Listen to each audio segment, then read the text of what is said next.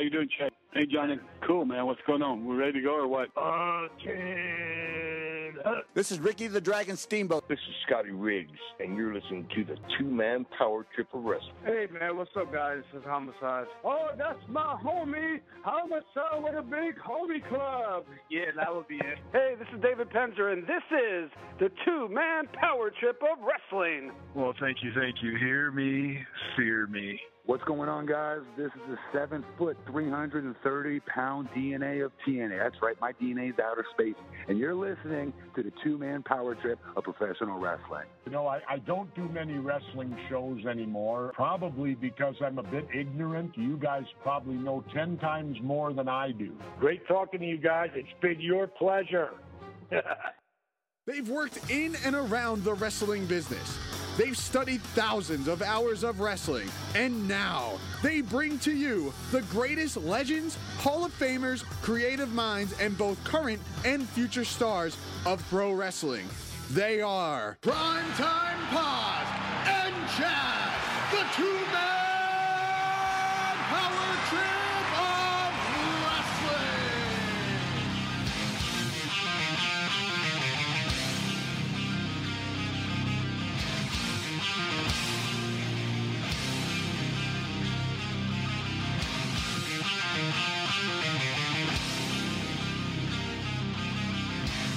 This is the two man power trip of wrestling, brought to you today and powered by Meowbox.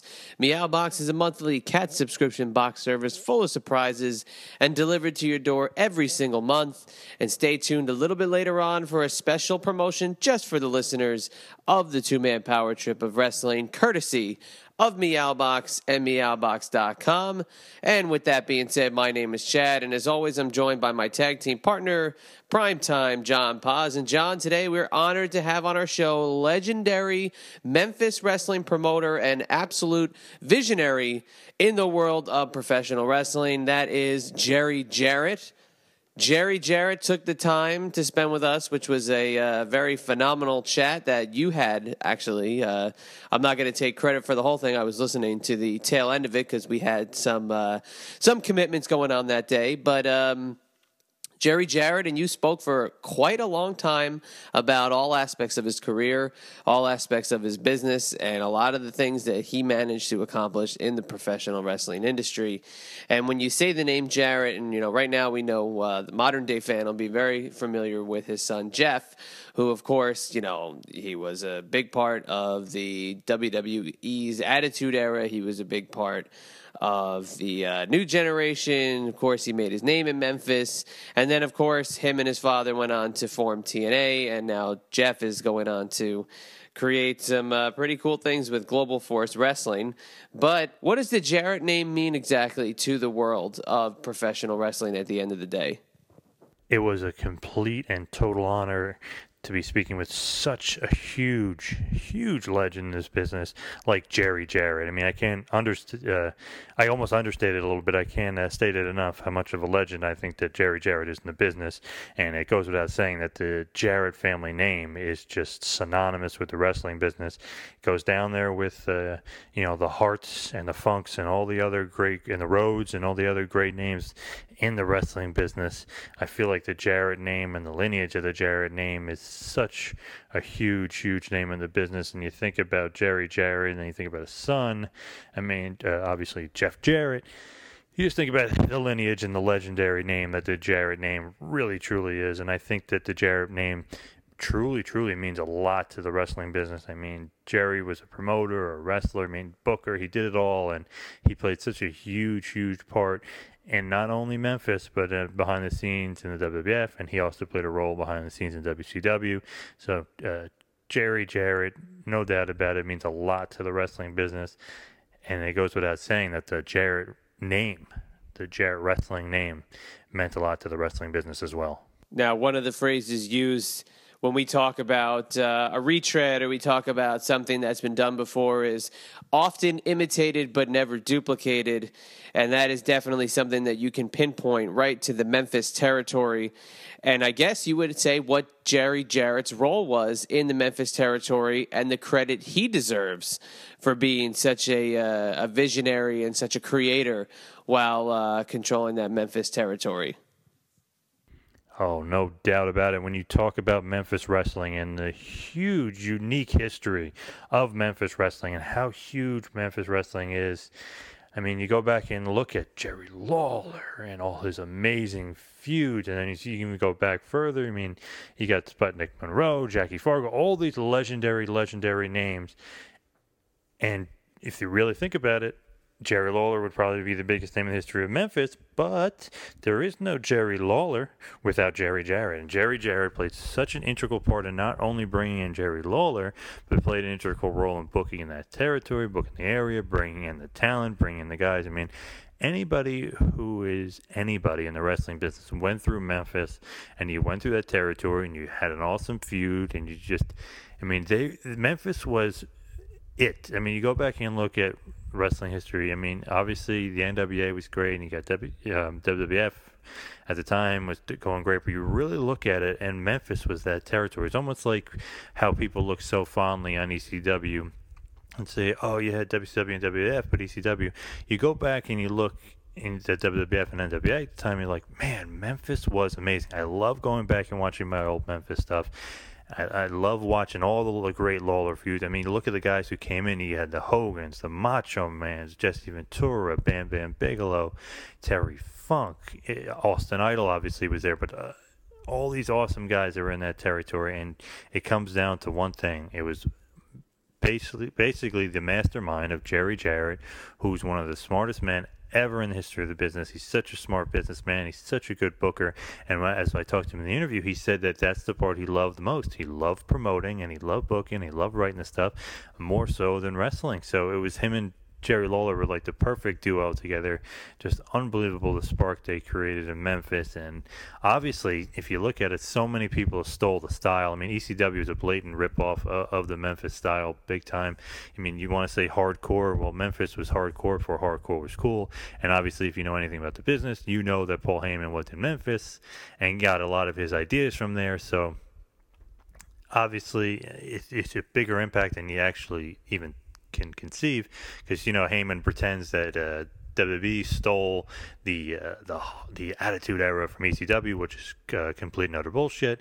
Well, Heyman stole most of his ideas and stuff from Memphis, so it's just funny looking back. It's like, okay, well then you know the Attitude Era was spawned partly to do with Memphis and partly to do with Jerry Jarrett, and uh, I'm gonna get more into the WWF after Chad gets a little bit more into the WWF and Jerry Jarrett, but the USWA, which was a huge part of Memphis as well, uh, was almost a basically a feeder league for the WWF. So I mean, Jerry Jarrett, more than you really think about it, he doesn't get the credit he deserves, and he should probably get more credit, but he doesn't for whatever strange, strange reason. He's almost um, forgotten about how, how, much he actually contributed to the business and how important he really was. I feel like he uh, deserves a ton more credit because he's an absolute legend. He's an absolute uh, icon. It was an absolute honor to interview him, and I just loved talking to Jerry about the old Memphis days because boy, they bring back some great, great memories.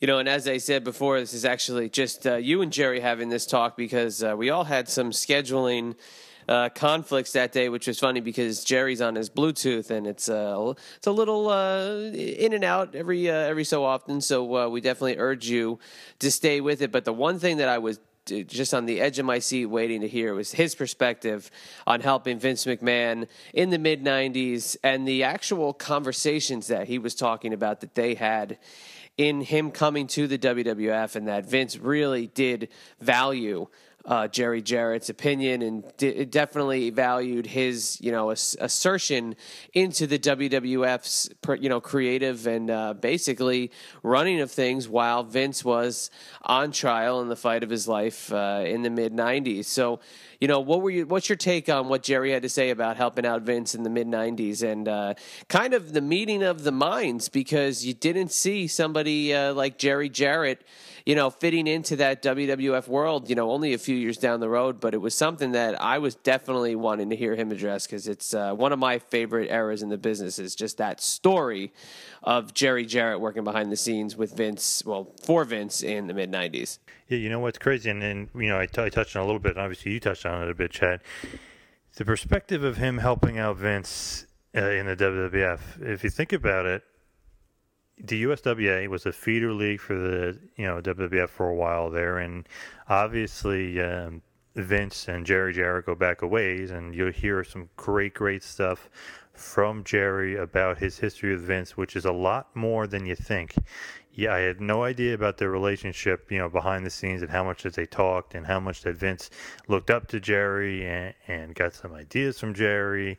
And obviously, you know, he knew that what a great mind Jerry was for the business and that he needed to get, you know, some insight from him and some opinions and stuff. So it was great to hear that part of it because, I mean, you're going to absolutely love that stuff because you didn't really know what was going on behind the scenes, especially if you fast forward a little bit towards the steroid trial where supposedly Vince McMahon is going to be going to jail. And basically, you're leaving the WWF without a leader. And obviously, Vince, you know, he's the head honcho, he's the boss, he's the CEO, he's the man and you're going to basically leave the WWF without that, and you got all these uh, other guys that you know are great in their respective roles, but nobody to lead them. No, didn't have a true leader. So that's where Jerry Jarrett came in, and Jerry Jarrett was being groomed to replace Vince during the steroid trial. You know, if Vince ended up going to jail. So I mean, obviously Jerry played even more of an integral role, especially in the WWF, than anybody really truly realizes, and that Vince had so much trust and faith in him that he would be able to be the only guy to run the company if he was gone. I mean, that's saying a whole hell of a lot because obviously the WWF and WWE, the number one game in town, and um, without Vince, it's crazy to think of where they would be and what they would be doing. But Vince was thinking to himself, well, Jerry Jarrett can run it, and that's quite a compliment and quite an honor to be able to say,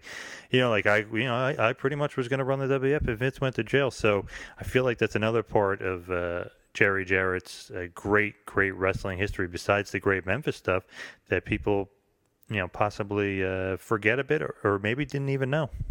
And it, that's why it's time to sit under the learning tree, listen to Jerry Jarrett, listen to some of these amazing stories about the people he's come across in all his years in the wrestling business. Listen to the stories about his book, listen to the stories about Andre the Giant. It's just a fantastic companion to some of our other episodes that we've had from the Memphis territory, including actually the co author of Jerry's book, and that's Mark James. Go back and listen to that. And then countless other Memphis superstars that we've had on during our run here on the two man power trip of wrestling. And John, before I turn it over to you for some two man power trip of wrestling business, we want to let everyone know today's episode is brought to you by Meowbox and Meowbox.com. And when you head over to Meowbox.com and you make your, your first ever box purchase subscription commitment, you're going to use the code PowerTrip10. That's PowerTrip10 in all capital letters, and you're going to get 10% off your first monthly box subscription. That's right, 10% off your first monthly box subscription, courtesy of the two man power trip of wrestling and courtesy of Meowbox and Meowbox.com. Now, prime time, I'm going to hand it over to you. Tell them a little bit more about Meowbox and get on over to the two man power trip of wrestling and sit back and enjoy a little Jerry Jarrett. Oh yeah, baby. Meowbox. Meowbox has a service called One Box Can where every Meowbox purchased, you will donate a can of food to a shelter cat, and that will be donated on your behalf. Also, all edible items will be made in the USA or Canada so you know where items are coming from. Now, my picky cat Lucy does not you know, uh, like the edible items so much because she has such such a picky diet. So what we do is we trade off the edible items for toys and surprises, which she absolutely loves, and that is great of Meowbox that they're able to do that for us. And that is meowbox.com promo code PowerTrip10, all capital letters, for 10% off your first subscription. Again, that's meowbox.com, promo code PowerTrip10 for 10% off. Now to some TMPT business. Like us on Facebook. Follow us on Twitter at Wrestling Pal and at Two Man Power Trip. Subscribe to us on YouTube. Also, please subscribe to us on iTunes. Leave us a review. We would love to hear your feedback. And also, check out the feed for prior episodes with the Blueprint Matt Morgan, good old JR Jim Ross, Harley Race, the late great Dusty Rhodes, Ricky the Dragon Steamboat, WB's Kane, WB's Dean Ambrose, and so, so many more. So check out the feed there. Also, check out the website, tmptofwrestling.com. That is tmptofwrestling.com. And you can also check us out on the I 95 Sports Network.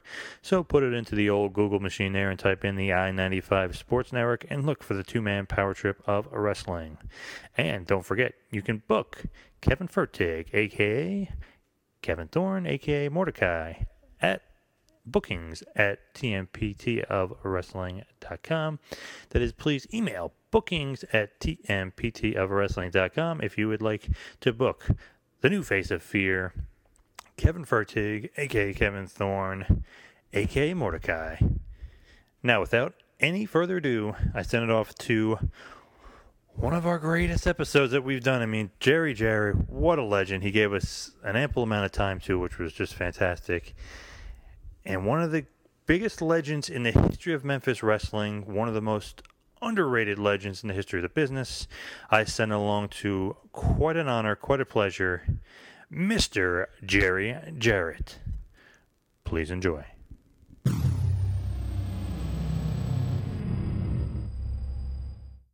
On the two man power trip of wrestling, we have Memphis wrestling legend. He's a wrestler, he's a promoter, he's an author, he's a businessman. He was even once a referee and a ticket taker. He is the founder of TNA Wrestling. He is Mr. Jerry Jarrett. Jerry Jarrett, welcome to Two Man Power Trip of Wrestling. Well, glad to be here. With that introduction, I'm not sure I can follow. Well, you know what's so interesting about you and your family? I mean, obviously you guys have been in, in the wrestling business for a very, very long time. But one thing I was so interested in was how did you actually get started in the wrestling business? Because I mean, your mother was even a part of the business. Yes, I was what you might say born in the business. My mother took a job for the local promoter in Nashville, Nick Gulas, Roy Welch and I was three years old, and when she took the job and would literally sit at her feet while she sold tickets to the match. So I started out then when I got eight or nine years old. I let me start selling the programs. About 12, I started, I got a promotion and was able to take up tickets on the front door and then I started promoting spot shows at about 15 and then got into the business. It's interesting. I guess you went from promoter to wrestler, then back again to a promoter. But how did you get into the actual wrestling like uh, involvement of the business? Where did you train, and you know when did you start really, I know um, it was a little bit after you, you started promoting, but when did you actually start you the thick of things with your training? Yeah, well, I promoted basically the, while I was in high school every summer from the time I was 15, 16, 17. And then I left, I got away from the wrestling while I was in college. And then I decided I didn't like corporate world after I was working, and uh, went up and asked the promoter for a part-time job until I found out what I wanted to do, and I never left the part-time job. One day the referee was uh, he was involved in an auto accident, so they were desperate and had me go out and buy a referee shirt, send me to a town to referee the match. Then uh, from riding to the town, they would get me a ride with different wrestlers. Japanese wrestler Tojo Yamamoto one day suggested, "Why don't you let me train you? You're because you know we would talk about sports, and I just love sports. Played all four major sports in high school. Got a scholarship to Washington State Teachers College for basketball. So he started training me, and I went refereeing to wrestling. And then I figured out that money was in the promotion, so I, I went back to promoting. What was it like training under Tojo Yamamoto? Because he's you know big time legend, especially in, in the Memphis area. Yeah, well, he was he was tough on me like he was all the rest of it. My mother did not want me to be in the wrestling business, so she had she said before is after I Tojo taught me how to work. And so when I came up, Tojo was trying to get Dick to book me. My mother, who that by then had worked up a ticket seller to their secretary, she intervened and said, "No, until you can defend yourself, I don't want, you know, I don't want you in the ring. There will be a jealousy factor because." you're kind of in the business, in the office. So she lined up an old shooter by the name of Sailor Moran. And I didn't find it out until later that her instructions to Sailor were discourage him so that he doesn't want to be a wrestler. Hmm. And literally for about nine months, Sailor would just take me and beat me up pretty severely. But by that time, Tojo was telling me, now they're going to try to make you not want to be in the business. I know what the deal is. You don't need to really be learning to shoot. And uh, so I stuck it out. Finally, Sailor said, you know, I'm feeling sorry for you. I never thought I'd be that way, but I can't beat you up anymore. So he intervened and went to the office. Hmm. Told him I was a whole lot tougher than I really was. Now, when you actually started wrestling, get involved, obviously uh, Memphis was was a huge, huge area, you know, of, uh, of great wrestling, and obviously you have played a huge part in the history of Memphis wrestling. But what was it like wrestling in the Memphis area, and what were the fans like? Oh, in Memphis and really all over Louisville, Evansville, the whole southeast here. And later I found out when I promoted Jim Barnett Atlanta and had an interest in Florida. The whole southeast had very, very passionate fans. And, uh, you know, it was exciting. When I first went to Memphis, it, uh, it wasn't growing very well. And we'd go down and I was on a preliminary match and it maybe 15 or fellas, 25 fellas was a big fight. But, uh, you know, I had some real good luck when my break came and, and uh, the town picked up. We went to throwing the sellout crowds. Now, in your wrestling career, I'm not sure what the date was, but I know you had a scaffold match, probably the first of its kind. You remember that scaffold match and what year and, and who else was involved in like a that crazy, crazy scaffold match? I don't remember the the exact time, but when I would get in from the towns, I was so hyped up I would turn on the TV and maybe I'd get home at one and watch television till three or four o'clock in the morning. And I saw a movie that was a real B movie. I'd been a secret. Really poorly done, bad actors. But in this movie, the one part that had me set up for laying down and intently watching was two like gladiators or warriors in Roman times. Good guy and the bad guy were in a fight. And they fought out on a tree that had fallen across a big gorge. Of course, logic tell you there wasn't any tree tall enough for this gorge. But, you know, in Hollywood you could take some uh, liberties. So anyway, I was watching it and that was, I thought, boy, that is exciting.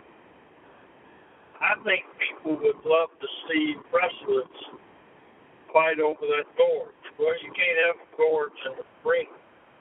So I did the best I could and I set up scaffolding on each side of the ring and put a walkboard across it. And I was finally able to talk to a wrestler named Don Green in the Wrestling Against Me. That was a scaffold match. First one took place in Louisville, Kentucky. quite a crazy match and quite a crazy idea. It's funny how you know how, how it all came about. That's kind of cool. And obviously, in your career, you had a lot of great moments in Memphis, but your name kind of goes hand in hand and very synonymous with another Memphis wrestling legend, and that is Jerry the King Lawler, the King of Memphis, Tennessee. How did that relationship start out? How did you and, and uh, Mr. Lawler get together? Jackie Fargo, who was uh, a big star at that time, but it was me and JoJo and Fargo were the box office attractions. And uh, Jackie said, I've got a guy that's a heck of an artist. Uh, he's just a kid. Would you mind letting him bring his artwork on? He draws pictures of me and other wrestlers and let Lance look at him, you know, and give him a little exposure. So I said, sure. So we had Jerry come down to the TV station and Lance showed his artwork. Then the next time Jackson came to me, he said, Lawler has been wrestling for these outlaw groups little towns over in Arkansas, and I I went to one of them, and I think he could be a good talent. Whether you let him on Memphis TV, carpenter, job man, whatever you want to call it. I said, okay. So we brought to Memphis TV, and he was nervous and scared, and chew, chewing gum 900 miles an hour and and then would grin and every everything that happened. And it was a nervous grin. So after the match, I told him, "Get the hell out of here and don't ever come back." because he did everything. He did everything you can do wrong. Grinning in the ring when he's getting his brains beat out chewing, chewing gum. So I ran him off. Then Fargo appealed two or three weeks later, and Jerry came back, and I guess his nerves settled down, but took great bumps, had a natural feel for the business, and so I started booking him as enhancement talent, you know. And then I saw the potential in him and put him with a veteran, Jim White, and a manager, Sam Bass. And that's how he broke into the wrestling as a, as a box office attraction. And then, of course, he turned out to be the best wrestler I ever promoted. He could talk, he could make great interviews, he had great timing in the ring, and he took crazy, exciting bumps to make people stand up. Then, as time went on, I made him my partner, and I kept giving him a little more and a little more till we ended up 50 50 partners. And obviously, like you mentioned, Jerry's maybe the great, greatest wrestler, or one of the greatest wrestlers of all time. But to really, really what put him on the map was a feud that you booked. Obviously, was uh, him versus Jackie Fargo. Do you think that feud really, really got him over and you know made him cement his uh, his his spot as one of the top guys in Memphis? Yeah, because see, Jackie kind of discovered. So Jackie told me, know, I'd like to pass the torch on to Lawler. And yes, they have a great program, and that really established him as a superstar in Memphis. Jerry got uh, national acclaim with the program with the comedian Andy Kaufman. But Lawler is the one, I mean, Jackie Fargo is the one that kind of groomed him to be the king of Memphis. And he would become, you know, the legendary king of Memphis. But there was another king, if you will, that you know had a uh, residence uh, in the Memphis area, and that was Elvis Presley. Is that true that he used to actually go to the to the wrestling shows? But you know they would you know they would hide him kind of off to the side. Is that true that Elvis was actually there? Oh, yeah. When I first started, we didn't run at the Mid South Coliseum. I moved there. We were in Ellis Auditorium, downtown Memphis, and Elvis was a huge, huge fan. And uh, one of his staff was a guy named Red. He came to me and said, Elvis loves to watch y'all wrestle, and he'd like to come to live matches. So Ellis Auditorium is one of those arenas that had the big arena and then the stage. And the other side of the stage was like a theater stage or auditorium. So we were able to black out that side and let Elvis sit over there and look through the stage and see the ring and watch the matches. He came three or four times. Wow, it's great. The King watching the King. That's unbelievable. Obviously, Elvis is one of the biggest stars of all time, and it's awesome that he's uh, sitting in watching some wrestling. That's uh, unbelievable. Now, with well, the CW. I'm sorry. Oh, I'm sorry. I cut you off. I'm sorry. Yeah, Lawler, Lawler named himself the king. One day he and I were in a conversation, and you know they were called Elvis the king. Uh, a news thing was talking about the king, and Jerry said, "Hell, I don't know why they call him the king. I've sold out the South Coliseum a hundred times more than he has." He said, "I'm the real king." And I said, that's a good idea. You ought to tell Lance Saturday, I'm the real king of Memphis. So he did. And, uh, Yeah, that's awesome. Um, with you and Lawler, obviously the, the CWA in Memphis became huge, and if you were anybody in the business, you went through Memphis. I mean, Hulk Hogan, Jesse Ventura, I believe even Lou Thesz made an appearance. I mean, Jimmy Valiant, the Fabulous Ones, uh, Bam Bam Bigelow, Jimmy Hart, Cornette, Kamala, Paul Heyman uh, spent some time there. I mean, anybody who was everybody went down there. But one guy that really, really sticks out to me, because it's funny because obviously he's an actor and a comedian, was Andy Kaufman. And what was it like booking Andy Kaufman and his feud with Jerry the King Lawler?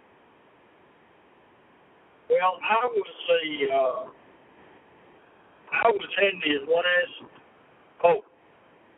He, I talked to him and he, uh, he'd call Verne Gagne and he'd call New York office Vince, and uh, he just said, "I'm, I would like to be a wrestler," and I said, "I watch you on Taxi. You're not wrestling. You're because you don't even look like quick enough to keep from getting hurt." He said, "Well, in my nightclub act, I wrestle women. I'm the intergender champion of the world." And I said, Andy, you're crazy. He said, No. He said, I really think I can beat anyone. And I said, Well, we got some women down here in Memphis you can't beat. And he said, I'll put up five thousand dollars of my own money that I can beat any woman alive. Well, that was too good to pass up, so I said, Come on in. And uh, so he had two or three matches and you know, he was really just natural. Made great interviews. Then one night there was a woman that was about to win his five thousand dollars. So Jerry and I were back, and I said, Jerry, run to the ring and stop that match before that woman beats him. And Andy has to give him five thousand. So he did, and then Andy just played it by ear. I'm going to sue you you're interfering and you know and then we did the program with and Lawler that got a lot of national attention.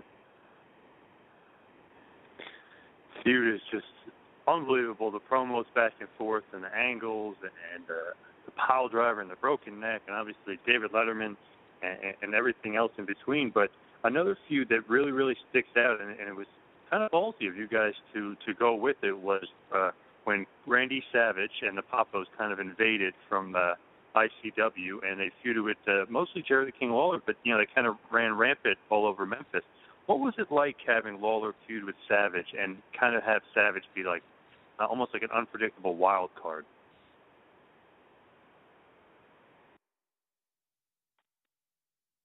Jerry's best friends was one of the great losses when he died in my life. And I'll tell you why. Randy and his family decided they wanted to be in the promotion business. So they picked Kentucky as the place to promote. Well, they got on TV and they spent all of their time knocking Lawler and Dundee in my promotion. And of course, to the wrestling fan, they thought that was just part of the act, and and those people were, you know, the heels always knock the big face, and vice versa. So finally, after they lost all their money, Randy called me and he said, Jerry, you've been a real gentleman in this wrestling war. And I want you to know that it was not personal, it was all business. And I really respect you. We're folding up our tent going home. So I said, Randy, I appreciate it. I said, why don't we make some money out of it? And he said, you'd work with me after all the stuff I've said and done? I said, sure. Because he broke Dundee's jaw. Crazy stuff. So I said, look, why don't we not tell anybody except you and I know it? You don't tell the rest of your company, and I don't tell any of my men. You just show up at Memphis TV with a big banner saying we're our whole promotion's cowards You can whip everybody in you. And so they did, and after they were there and I saw the reaction, I told Lawler, I whispered in his ear and said, It's all a big work, Jerry. Go out and challenge him. So Jerry went out and said, You're not going to come into my backyard, you, you know, yada, yada, yada. Then we booked it and drew sellouts for several months everywhere. Then uh, Randy is the only person that came to me. You know, all of Vince recruited all of our good talent. But Randy came to me and said, Jerry Vince has called, I will work out as long as you want me to here before I go because you've been straight with me, I'll be straight with. All the rest of them just disappeared, but not Randy Savage. And I've just always had the greatest respect for him and his family. Lanny's a great guy. His daddy was a great guy. I never knew his mother, but I'm sure she was a great lady. Yeah, definitely. It was a shame we lost him too soon. And obviously, that feud with him and uh, Jerry Lawler, I mean, it's one of those feuds you go back and you watch, and you think it's real, first of all, and then secondly, you watch the matches, and just unbelievable, uh, you know, the amount of heat that they get, and just the, the physicality in the matches were great. It's, you really, really thought that Macho Man was a loose cannon, that he was really nuts. Oh yeah. Well, I had a, you know, I had the pleasure of, of handling Randy's matches when he was down here in Memphis working for us, and then he was in New York when I went went up to help Vince during that steroid problem, and I got to handle Randy's match WrestleMania 10, which was at Madison Square Garden. So mine and Randy's life were really intertwined. That's funny. I was there that night as well. Great night. Great, uh, great WrestleMania. Uh, awesome. But you, like you mentioned, with um, you being brought up to the WWF in 1993, obviously with Vince McMahon uh, on trial for the steroids, how did that actually all come about? Oh, Vince became my uh, Sunday telephone buddy. He would call me every Sunday, and we would talk for literally sometimes two hours. And uh, he knew that I was very close to his father. So it was a bad time. All the uh, bad publicity about Pat Patterson was out. Right on the heels of that came the government charging him with steroid distribution.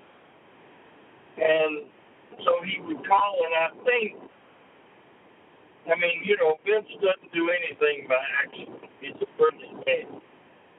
But because I was so close to his dad, he finally told me one day, he said, I'm really worried if I have to go to jail. I've got great people, but nobody knows how to tie all the pieces in the wrestling business together.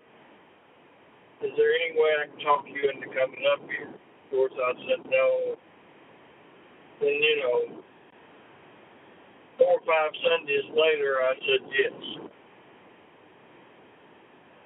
Wow. So basically, you would have been in charge of the like the whole company. You would have been the boss. You would have been the Vince McMahon. Yes, when I first went up there, that was Vince's intent, and uh, thank the Lord, he. Uh, now I don't mean this. I hope you don't take offense to it, but if you've ever lived in Tennessee and then you go to the Northeast, it's not fun. So, so when he was, uh, you know, I used to laugh, joke with Vince, and I said, Vince, don't ever take a vacation to the southeast because you'll you'll move Titan Towers to Nashville, Tennessee. and but at any rate, I two or three days after he was exonerated, and uh, because you know if you've grown up in the South, Vince had a house that probably cost him seven or eight million dollars there in Greenwich at the Polo Grounds. And I told him, I said, I can put your house in my ballroom. But you just think you're living a good life up here.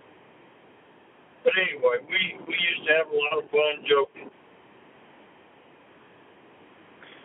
What was your relationship like after you know? Obviously, he, he the trial you know ended the way it did, and he didn't end up going to jail. What was your relationship like after that? Did he still call you every Sunday? Were you guys still in communication? Were you still talking? Not not as much, of course, but um, I helped Vince a good bit. You know, first thing that happened, Eric Bischoff came when he heard I'd come back home to New York and offered me a job, help him run Atlanta, the Turner. And I knew Ted personally from years ago when I was in Atlanta with Jim Barnett. But I had burned out from leaving home. I wanted to stay right there in Henderson. But uh, finally, Eric offered me a job as a consultant, said I would never have to come to Atlanta, just talk with. So I told him, you know, I feel obligated to Vince. Vince was still paying me. Vince paid me a year after I came home. Because I think he thought I'd come back up there, but he consultant at home. And I said, I certainly don't want to go work for them if it'll offend you. He said, I'll take their money. The sooner they go broke, the better off I'll be. And I said, well, that's not speaking very highly of me. He said, they won't listen to you anyway. I know them. So anyway, I accepted the job, and so for about a year, I was getting a check in the mailbox from WWE and one from Ted Turner. WCW. And uh, but after my about a year with WCW, and I just I got tired of it. But Vince, and sometimes Lynn would call, and I would work as liaison to some of the wrestlers. Like when he got the Steiners, I called Scott. When we got Hogan, I arranged for them to meet in the hotel when Hogan came back for him. Stuff like that. But uh you know, I I got away from wrestling and I haven't talked to Vince in a while. Now, Oh wait, yes I did. Oh. I I I called him when I got the, the Russian kid. Uh,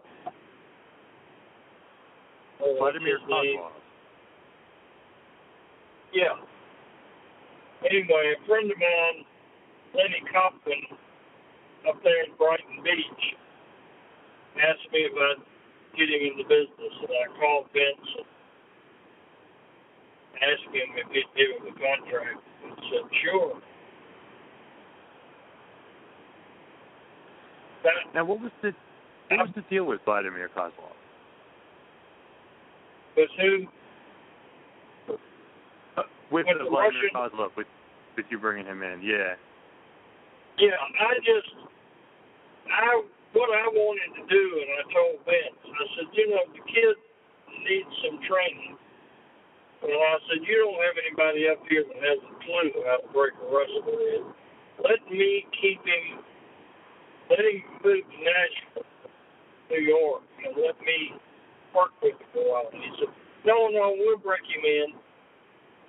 Of course, they didn't, and then they miscast him, and he didn't last long. No, no, he, he didn't. He should have been lasted longer. I actually, uh, I actually liked that Vladimir Kozlov a lot, but you know they they didn't use him correctly, and they didn't you know didn't really put him in in the best Yeah. situations. But did you get heat with TNA because obviously you know you were with TNA right before that, and then you know I believe it's around 2005 ish, and you know you're bringing the guys to Vince and WWF. Did you have any heat with uh, you know with Jeff and and, BC and TNA at that point?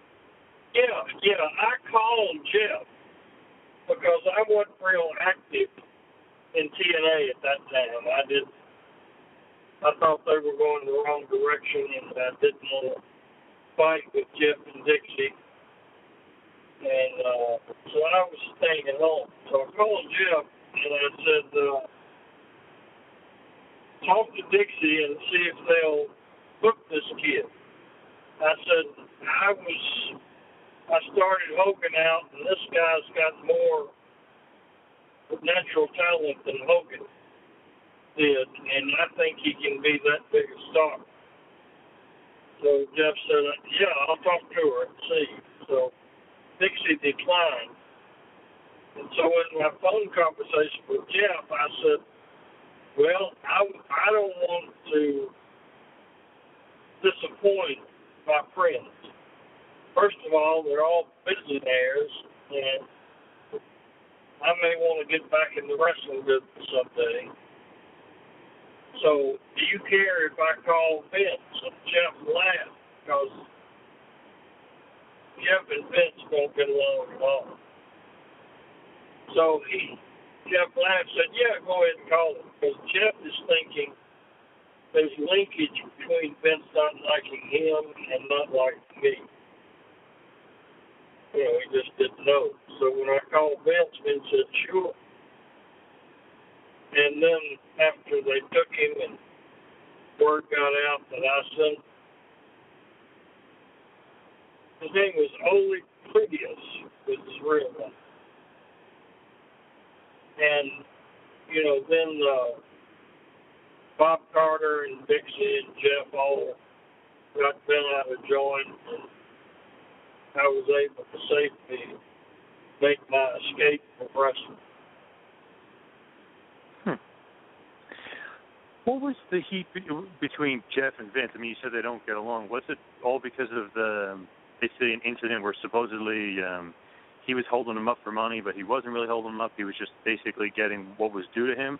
Was that the heat between them? Vince thought one way and Jeff thought the other.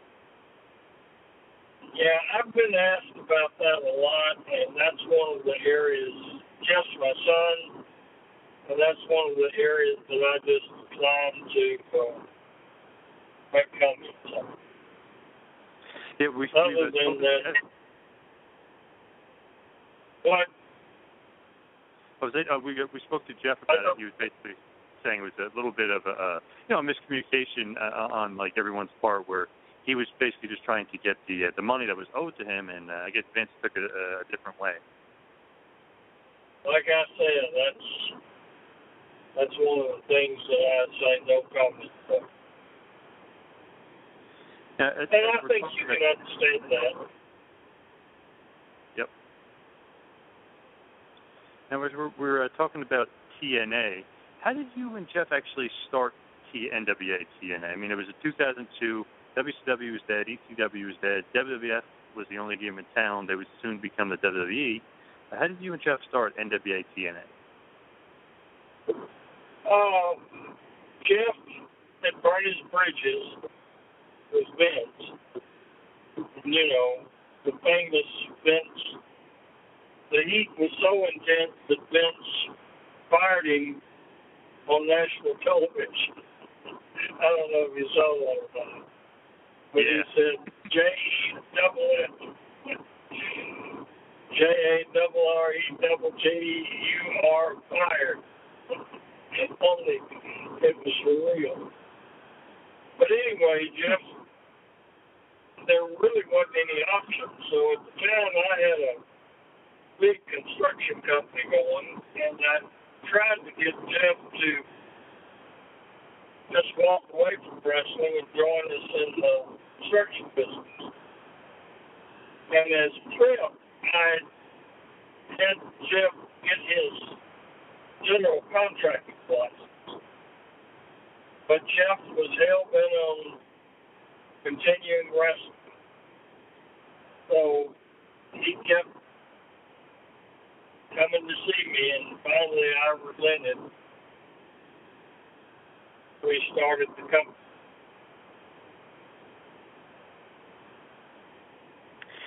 Now, when you originally started, obviously with a different concept, you guys were going with just tape, uh, just pay-per-view programming in the beginning, and it was it was just new content every Wednesday night, and you guys would you know have the pay-per-view. But did you foresee, um, you know, you guys starting at pay-per-view and then going to TV, or how, did you how did you want to, uh, you know, where did you see the company ending up? Well, Jeff's the one that, and I think Bob Ryder, Bob Ryder was a great influence on me. They're the ones that had the concept of going straight to pay-per-view at a very cheap price. And I didn't know. I mean, you know, I said, well, we can try it. But our hope was that we would eventually end up on network TV. And through a very long route, TNA did. Started on Fox and then moved to Spike. And uh,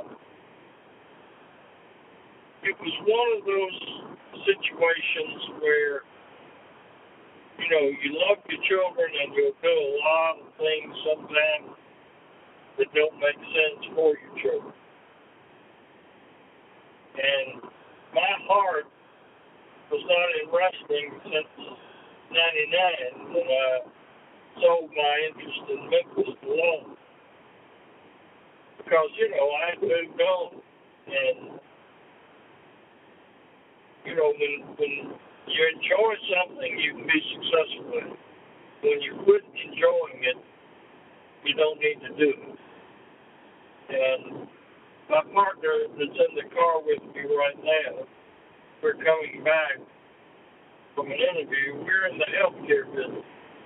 And, that is doing incredibly well, and we all love it, and I have the same passion for that as I used to have in 1970 for wrestling. Hmm. But uh, I, I never, I never had the eye of the tiger for the TNA or any wrestling. After 99. But I don't really you- know when it but it culminated in 1990. Right. Now, recently you and Jeff have uh, reconciled. He uh, he uh, got the uh, TNA Hall of Fame and and everything else. But was the heat between you guys because you didn't really have interest in TNA and that was his passion? Was was there was that the uh, the heat between you guys? I think that yes, the the problem was the wrestling business, and and Jeff didn't want me to get out of the business, and he really didn't want me in. You know, when a son grows up in the shadow of their father, they want to break out of that shadow. But then, on the one hand, on the other hand, they really don't want that big shadow to go away. So that was the struggle that we had. And and then TNA kind of magnified it to the point that we went several years and didn't talk to each other. And then uh, you know, Jeff sent me an email and we exchanged emails for a few weeks and then we had a meeting and now back to a father and son relationship. Very good. Very, very good to hear. With TNA, obviously with Jeff, was it a hard decision trying to find somebody? Because obviously TNA sold a portion of the company when you were there to Panda Energy and Dixie Carter and Bob Carter. But was it hard to find a suitor? And, and did you think that uh, the Carters were like the right, um, the right financial backers for TNA wrestling at that time? Um, well, it was hard and yet it wasn't. There, you know, the wrestling business is very levels, and there is a tremendous amount of wealth in this country. And so, you know, Dixie is the one that wanted to uh, be in the wrestling business. And when Jeff and I flew out to Dallas and met with her mother and father and some of the board members of Panda Energy, uh, Dixie was a great influence in having a kind of interest in the company. And, uh, you know, it was a blessing and a curse. I think that it would have been a good thing had Panda Energy had stayed at an arm's length investor professor. Because Dixie did really didn't have the background to step in and run the business. So it it all became a situation that I wanted to escape from. And my I I was divorced from Jeff's mother. And so every time I would talk to him about me getting out, it was kind of uh are you gonna abandon me again? So it was, I was real unhappy for a long time. And, uh, you know, I think that was a big part of why Jeff and I went through our period of separation.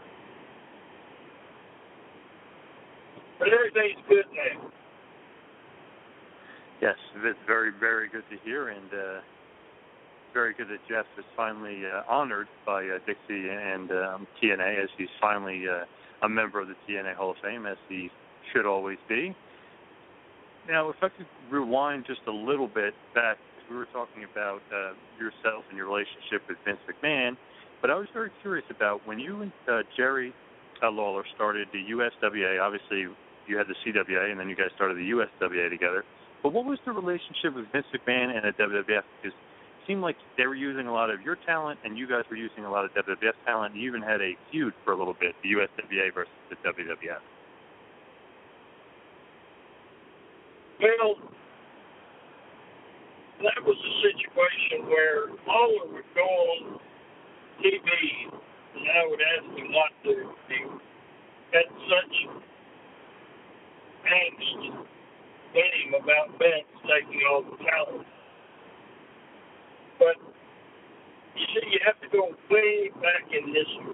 I had an ESPN contract, and because I was from the old National Wrestling Alliance and, and the old school, when Jim Barnett and Jim Crockett Sr. came to me and said, You're going to kill wrestling when ESPN sees everything you're doing in Dallas and Memphis, then the whole world sees.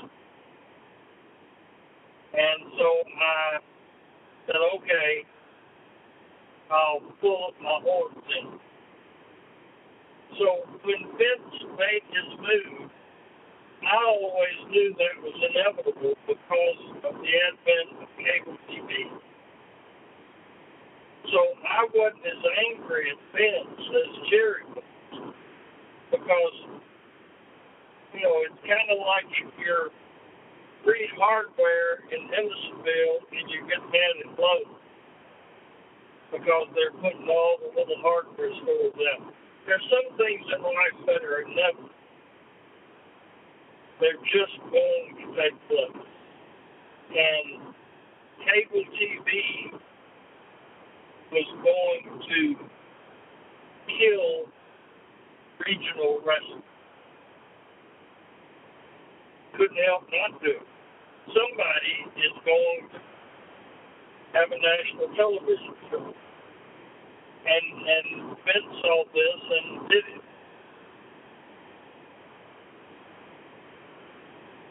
Because he went from the old school that his father was from.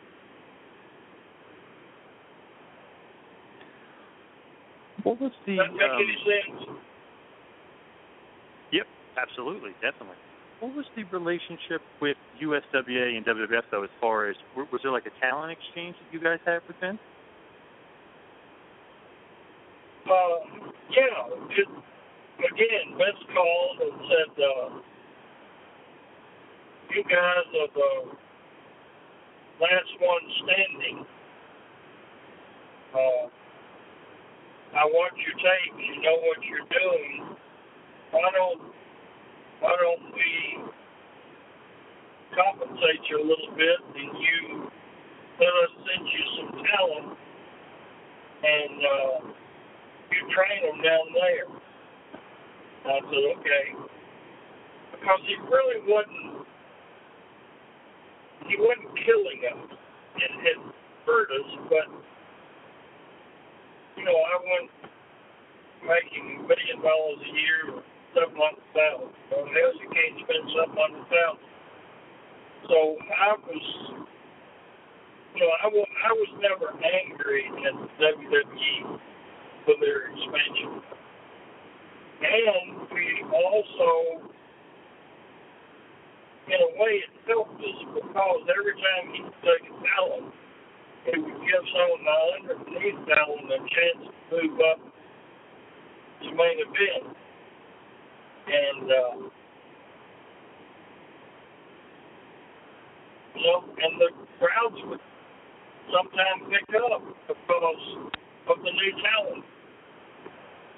Of course, also it ran out because we ran out of new talent or good talent. Kind of like American Idol. So hot now, their top talent's not as good as it was five or six years ago. So they're not getting the ratings that they did.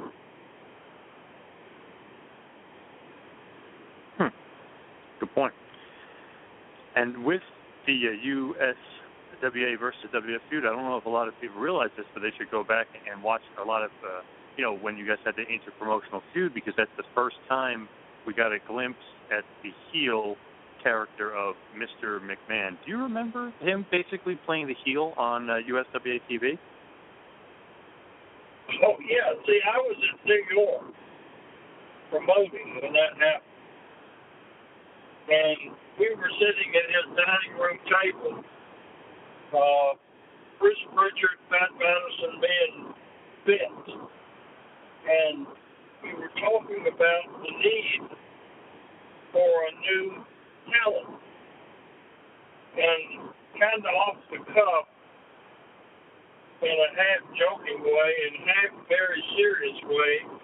I said, Hell, Vince, you ought to get in the ring. You're the best natural heel I've ever known. Looked at me and he said, Are you kidding? Or I said, Yeah, about 50 50. I said, You are a natural heel. If you'd decided to wrestle instead of promote, I would have had you as my superstar in Memphis. So we laughed it off, you know. Then he came to me one day. We were doing one of the secondary shows over the studio, and he said, uh, "You know, I've always had a secret desire to get in the ring." And I said, "Well, let me tell you what we got." I'll take you to Memphis. We'll start out here making interviews. And I'll take you to Memphis and you can get some experience under your belt. And I guarantee you, you'll make you'll be the best talent WWE's ever had. And that's how that all started. Did he ever do any uh, actual training with you a- at all down there, or no? Any what? Uh, did he do any actual, you know, like wrestling training with you at all down there? Well, yeah, he had one. I mean, he yes, he had some matches.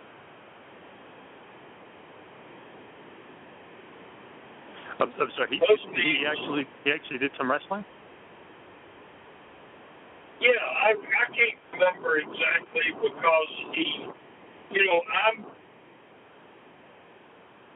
had my plate full in New York, and then I'm trying to halfway oversee Memphis. I was pretty busy there those years, a month, and I think we did a deal with him and Law one or two, maybe three Mondays. But he was, he got tremendous heat with interviews before he ever showed up. Yes, I remember those interviews well. Very very funny stuff. Very good good heel stuff. But if I could, I, I actually um, forgot or skipped over this earlier, but uh, in Memphis, obviously, there was a huge feud, the 1987 feud of the year, and I was just wondering your take on it because we've had Austin Idol on the show a couple times, and uh, he does nothing but uh, have good things to say about you and good things to say about Jerry King Lawler. But do you remember the feud between Austin Idol and Jerry Lawler that was basically one of the greatest feuds in the history of Memphis?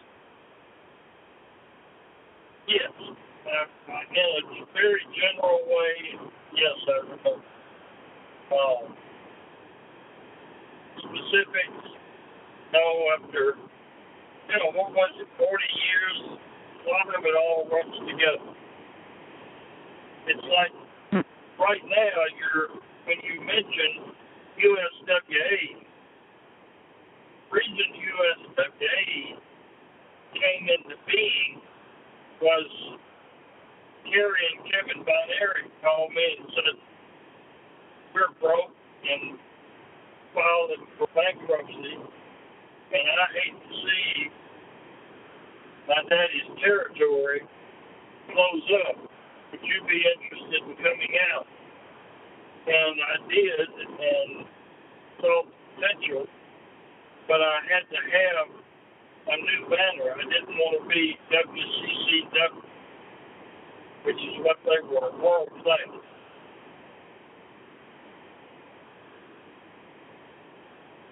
What was the relationship like between Memphis and World Class? Was it hard to, uh, yeah, like you were just talking about it, but was it hard to uh, come up with ideas? Obviously, Jerry had a great match with uh, Kerry Von Erich that I remember quite fondly. But was it hard to uh, get together with, uh, you know, obviously going out of business, but you know, creatively, was it hard to, to deal with them? With, with Dallas, Yeah. No, it wasn't Mar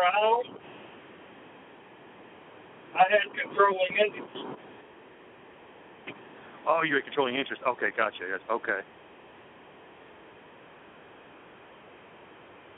I had. Also, you. Oh, sorry. Go ahead. Oh, I was going to say. Um, also, you had, um, you know, the Von Erichs uh, coming to Memphis and, and back and forth a lot. But was that was that profitable for you guys to, to you know for you to do that? Was it what? Uh, profitable. Was that like a, a good business decision by you guys? Oh yeah, yeah. We and I had a tour bus. We would do Dallas on Friday night and Memphis TV Saturday morning. All of us. That's that's where we broke Steve Austin in. Chris Adams was the trainer at my wrestling school, and Steve was a uh, one of the students. And Chris was very fond of him, thought he was a good talent. So we stuck him, we put him on the bus and took him to Memphis where he could wrestle every night. Because Dallas didn't run very often. I mean, Dallas itself, territory, didn't run very.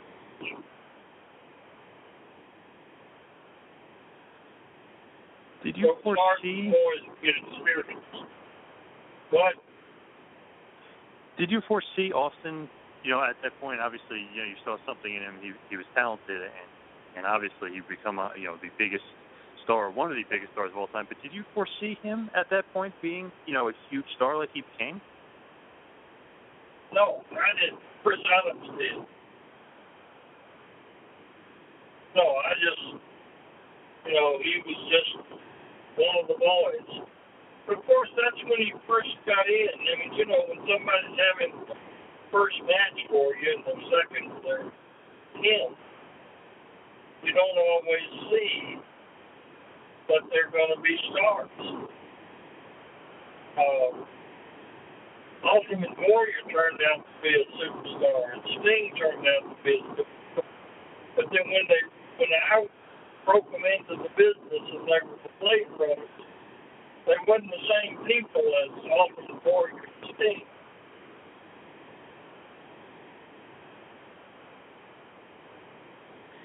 With Warrior and Sting, did you see like potential in them when you got them, or did you just think that like, man, I could mold these two guys into being something great? No, when they showed up at my house in Hendersonville, I saw two good-looking bodies that had unbelievable passion to break into this business. And so that made it worth my time to break them in. Did I think they would ever rise to the level they did? No. But truth, I didn't think about it. Yeah, I mean, Sting uh, gives you uh, a ton, a ton of credit. Basically, says, you know, you, you're basically the guy that gave him his first break, started basically started him out really for real in the wrestling business, and you know, he gives you a lot of credit. And um, I guess you know, you must have saw something, you know, in him. You know, obviously the passion, but you must have saw something in him to you know give him that chance. Well, sure. I, I, what I'm saying is, I saw that they merited my time and energy to break into the business. But did I foresee that Sting would become the greatest wrestler WCW ever had? No. I didn't. I just thought he would. I, I thought he would make it the business.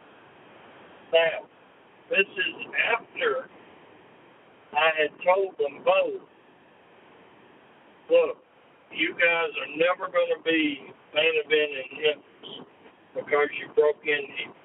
My advice to both of you is to go back home to California and get a good job.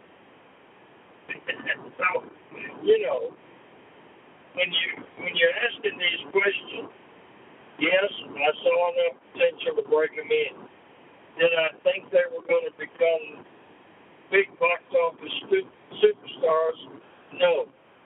Now, after they went to two or three other territories, and each stop along the way, they improved their character and their ability. Sure. But, you know, it's hard to look into a glass ball and see any more than these guys merit breaking into business.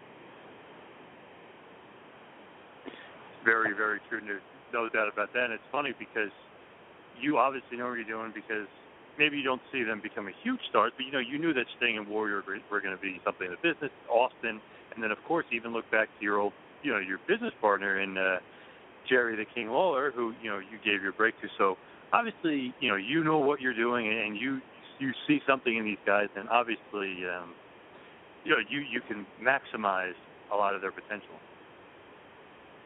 Well, yeah, like when Hogan came to me. Hogan wasn't then, and he isn't now, or any stop in between. A great athlete. He's very limited as far as just wrestling. But what I saw in him was the same charisma that made him one of the top box office of all time. And so, you know, some people, some of the talent exude charisma before they can wrestle. Uh, Jerry Lawler did. Jimmy Hart did. Jim Cornette did. Hulk Hogan did. Koko B. Ware the Birdman. Certainly Randy Savage. But some, it takes a while for them to develop before it to come out. And if you will think about the two,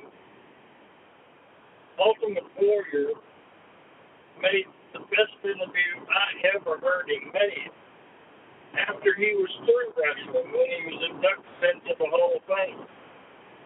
But when he was Ultimate Warrior, he didn't. He wasn't very good on the mic. You see what I'm saying? Yep.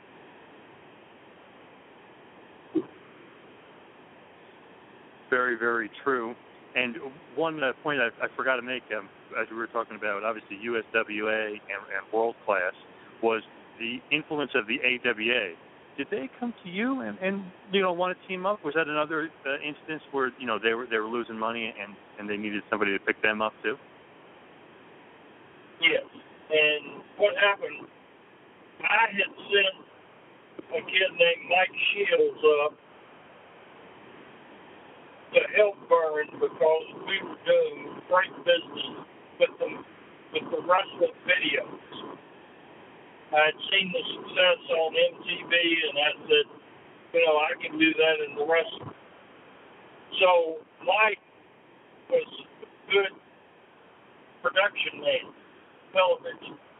So I, I sent him up there, and broke, had Mike break in his replacement down here.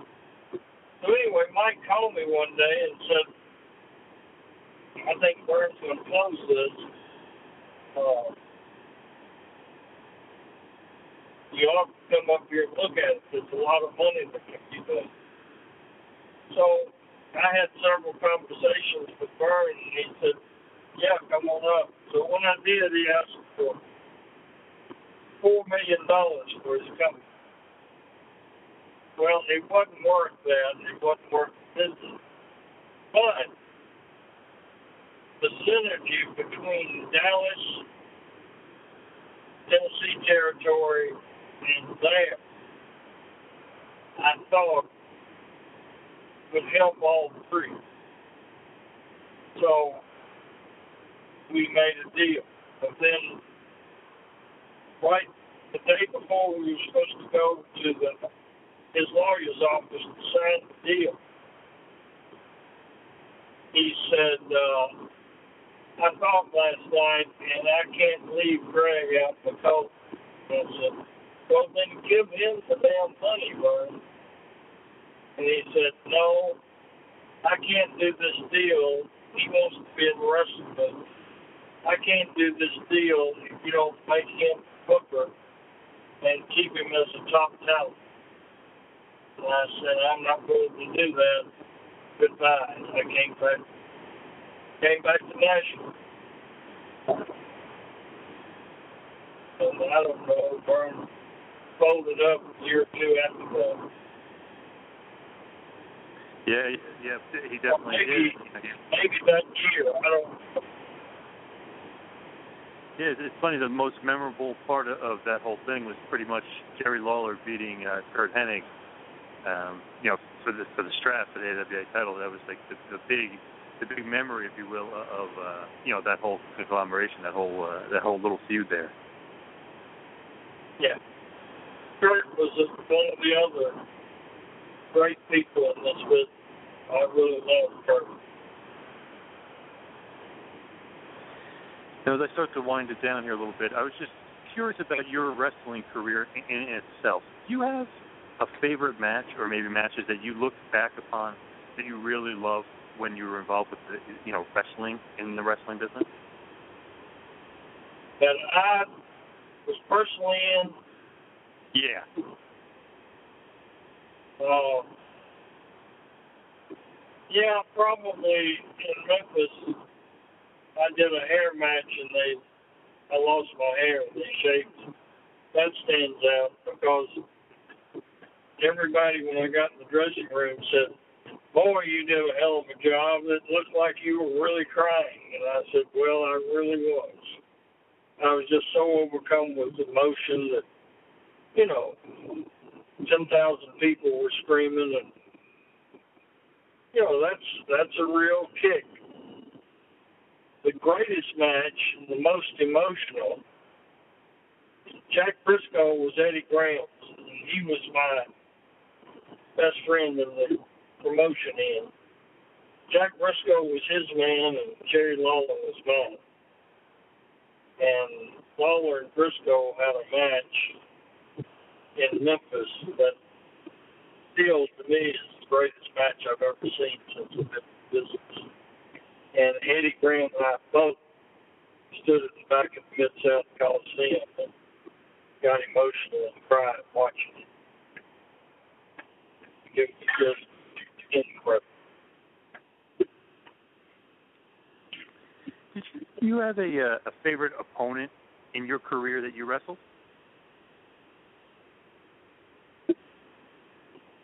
No, not really. What my wrestling, it, my wrestling personally in the ring never captured my passion. I I I did because I needed to. But uh, my real passion, my real passion was in the promotion. What was your favorite part in Memphis? Your favorite, you know, promotional angle. Your favorite as a booker. What was your favorite feud to book? Uh, I know there was a, there's so many to name. I mean, we were talking about a bunch before: Lawler Idol, Lawler Funk, Lawler Dundee, uh, Lawler Valiant, Lawler Kaufman. I mean, the list goes on and on forever. But do you have a favorite, um, you know, booking moment, if yes. you will, from yes. Memphis? The uh, Tupelo concession stand match. You ever heard of that? No, no. What what is that? A team called the Moondogs. Lawler. They absolutely destroyed half of Tupelo Arena on all of the concession Most brutal match I've ever seen, and drew money for a solid year after that one match. You can probably, you might be able to get it on YouTube, or at least clips of it. Uh, see, I had a program that climaxed with that match, Briscoe Lawler, and it was called Quest for the Title. And that program lasted one solid year. And I brought in everybody. The Sheik, Dick the Bruiser, Wilbur Snyder, two or three world champions, uh, Dory Funk, Terry Funk, Andre the Giant. I brought everybody in to wrestle Lawler. And it was a very simple program. It was his quest for the title. And, you know, every week we'd say, well, the NWA says in order to get that title match with Briscoe, he's got to get some more wins under his belt. So I'm bringing in the Iron Sheik.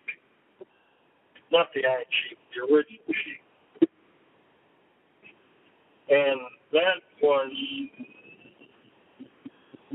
you know, one of the best things best programs I ever had and most successful. Uh, another match that stands out is Terry Garvin was uh, the fabulous Garvins, and Terry was gay.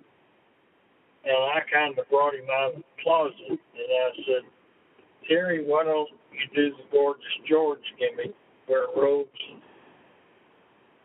roll your hair up, and have and, and just be the fabulous Terry Garvin. And I said, I think it'll be fine because half the people thought Gorgeous George was gay. And um, in Atlanta, when Jim Barnett hired me down there, I brought Blue Fizz in to fight Terry Garvin.